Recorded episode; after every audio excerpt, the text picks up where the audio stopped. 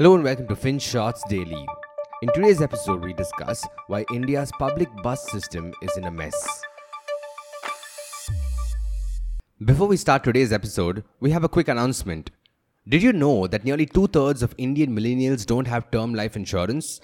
A term plan offers your loved ones financial security in your absence. If you are young, you can get crores worth of cover at a very nominal premium. And if you need help selecting a plan, you can talk to our insurance advisory team at Ditto for free. Ditto offers personalized insurance advice and a spam free guarantee. If you're interested, please click the link in the description below. Now, on to today's episode. Guess how many people ride government buses in India each day? 70 million. For perspective, the much heralded Indian Railway ferries only 24 million people daily. And if you look at the major cities, buses have always been a public favorite because it offers unmatched connectivity and also because it is an affordable form of transit.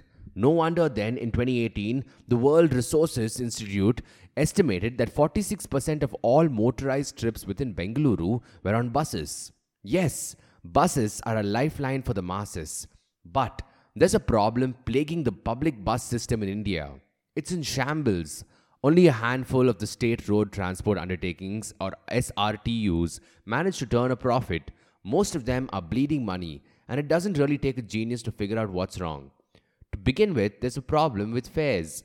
See, buses consume a lot of diesel, and we know that fuel prices aren't exactly cheap in the country. It's not subsidized for state run buses. Not to forget that staff salaries are a significant portion too. And with roughly 5 staff per bus, some folks say it's overstaffing that's killing the buses. If you put these two elements together, they make up nearly half of the total cost incurred by SRTUs. But they can't just raise fares either to combat this issue. For instance, an IndiaSpend study that looked at Delhi's transport system revealed that while the fare is to be revised twice a year based on inflation numbers, it just doesn't happen as frequently. There's always political pressure involved. So even when fuel costs soar through the roof, fares don't keep up. Sure, state governments reimburse the SRTUs for the concessions they dole out, but it's often not enough. There are numerous delays and even a gap of a few hundred crores of rupees each year. If you add the rising costs that don't get tacked on to the fares, you will see that the SRTUs are often left with no option but to borrow money to survive. And that comes with an interest cost too which further worsens their situation. So, what's the end result of all this? Well, we get old and poorly maintained buses. Nearly a quarter of all SRTU buses are overaged or older than 8 years. And the older the buses, the poorer the fuel efficiency. This again adds to the cost. Also, these poorly maintained buses could turn people away from bus rides. They'll find alternatives and they'll create a bigger dip in revenue growth. But hey, all these are just the symptoms. The root cause of the problem is something else. The brutal truth is that we just don't care enough about our buses. Just look at the website of the Ministry of Road Transport and Highways. The last published performance review of these state run buses was back in 2017. Okay, it's not like the government has been ignoring it completely. They're trying to finalize the reports for FY18 and FY19 now but it's still way too much of a time lag, and the provisional numbers that we gather don't paint a pretty picture. The 56 SRTUs across the country have suffered a combined loss of a staggering 17,000 crore rupees. It looks grimmer with each passing year. And if we don't know how dire the situation is, how do we take the right action to rectify it? How do we decide how much money is needed to turn around the sorry state of affairs?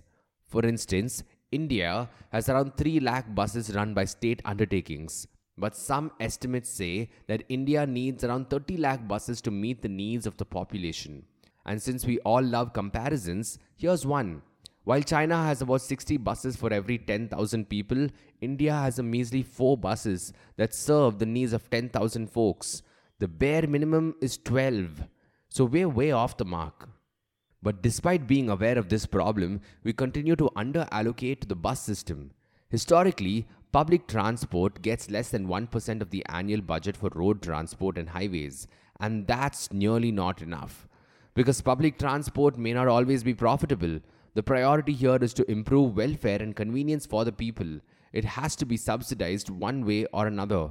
And before you say, but the railways, let's clarify something. Even the passenger railways in India don't make any money. In fact, Raosaheb Danve, who is the Minister of State of Railways, says that for every rupee spent, the railway loses 55 paise. Instead, it makes up for this by offering freight services to the private sector. But buses can't transport goods, right? So SRTUs have no option but to think of other ways to drum up revenue. They have to figure out ways to increase their non traffic receipts, which account for just 5% of their revenues. For instance, there's the tried and tested advertising angle. Look around you and you'll probably see fewer ads on the buses. That's probably because brands may not want to be associated with a poorly maintained machine. So, the problem with this is that buses do need to be spruced up before this revenue source can be tapped. But they first need money to do that. And maybe if they can't attract advertisers on buses, they have to improve efficiency in renting out space at bus stations to private players who then put up supermarkets or build mini shopping malls or even do the simple things right and find reasonable ways to cut costs. For instance, through periodic route rationalization to figure out if the best routes and stops are being used. Because right now, these studies are few and far between. No one pays enough attention to it. And even the government can play its part. You see, government bus operators pay a whole host of taxes, almost 13 types on their assets and operations.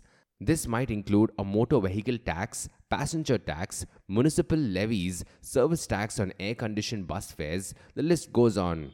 In fact, taxes alone might make up 20% of an SRTU's cost. Maybe rationalizing this alone can save a good chunk of money and lead them on the path to financial viability. Oh, and not to forget the induction of electric buses, because that way we'll at least save costs on fuel. Otherwise, the coffers will bleed dry and we'll be left with a fairly inefficient public bus transport system.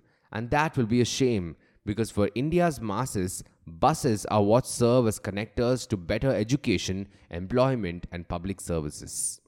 Thank you for listening to today's episode. FinShots Daily is available on a bunch of streaming platforms such as Spotify, Apple Podcasts, and Google Podcasts. So make sure you follow us on your favorite podcast streaming platform. Until next time.